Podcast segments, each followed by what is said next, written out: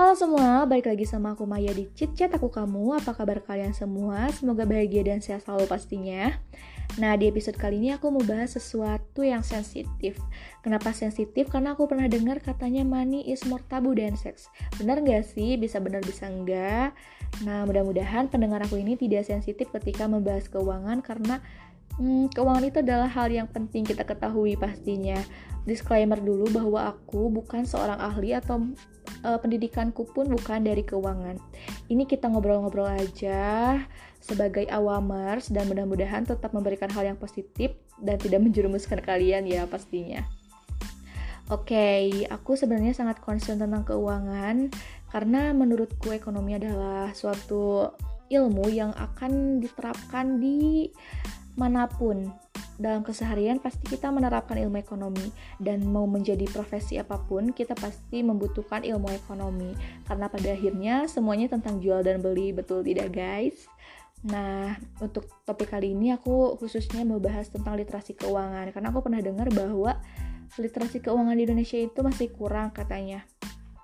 Nah, bagaimana sih caranya kita tahu bahwa kita ini sudah cukup belum sih literasi keuangannya? Ya kita lihat saja dengan keuangan kita apakah kita bisa mengontrol pengeluaran kita atau mungkin kita masih kesulitan tidak mampu mengendalikan keuangan kita. Kalau memang kalian masih begitu dan mungkin aku pun masih begitu, berarti ya literasi keuangannya masih buruk atau mungkin ya uh, belum baik gitu. Nah, kenapa sih literasi keuangan itu penting? Karena literasi keuangan itu sangat berkaitan dengan kesejahteraan individu.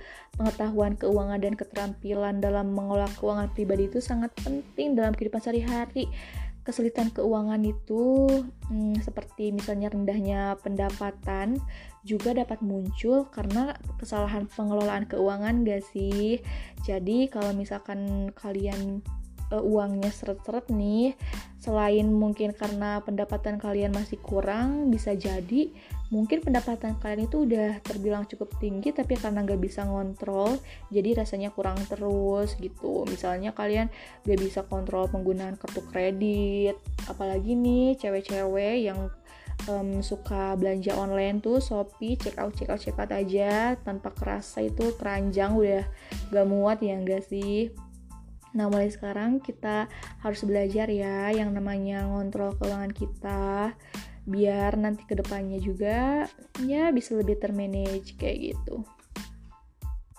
Nah, kita balik lagi nih ke pengertian literasi keuangan itu sendiri. Literasi keuangan menurut jurnal yang aku baca yaitu mencakup kemampuan untuk membedakan pilihan keuangan, membahas uang dan masalah keuangan tanpa ketidaknyamanan, lalu merencanakan masa depan dan menanggapi kompeten untuk peristiwa kehidupan yang mempengaruhi keputusan keuangan sehari-hari, termasuk peristiwa di ekonomi secara umum. Selain itu, menurut penelitian yang dilakukan oleh Navika Stadas dan Emilia tahun 2013, bahwa tanggung jawab perencanaan keuangan individu ini perlu dilakukan sedini mungkin. Karena apa? Karena kesalahan pengaturan keuangan akan sangat merugikan dan sulit diperbaiki di masa yang akan datang. Jadi, sebelum terlambat, ayo kita belajar tentang manajemen keuangan dari sekarang ya. Lalu memangnya apa sih yang harus kita pelajari? Yang pertama, kita harus tahu dulu nih pengetahuan umum tentang keuangan yang mencakup pengetahuan keuangan pribadi, bagaimana cara mengatur pendapatan dan pengeluaran tentunya, dan juga memahami konsep dasar keuangan. Selain itu, kita juga harus memahami yang namanya tabungan dan pinjaman. Bagaimana mekanismenya, bagaimana prosesnya, Lalu selain itu kita juga harus memahami asuransi. Selain asuransi, kita juga harus memahami investasi. Ini nih yang bakalan aku bahas ke depannya, yaitu mengenai investasi. Investasi itu menyimpan atau menempatkan uang agar bisa bekerja sehingga dapat menghasilkan uang yang lebih banyak.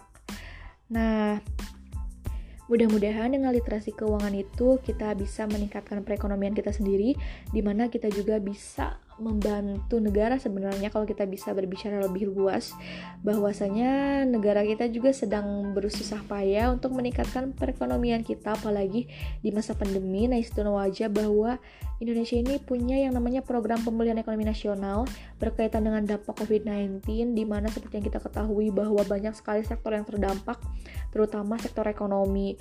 E, menurut data APBN tahun 2020 bahwa sebelum COVID itu pertumbuhan ekonomi di Indonesia itu mencapai 5,3 persen. Tapi sesudah COVID jadi minus 0,4 persen bahkan sampai 2,3 persen.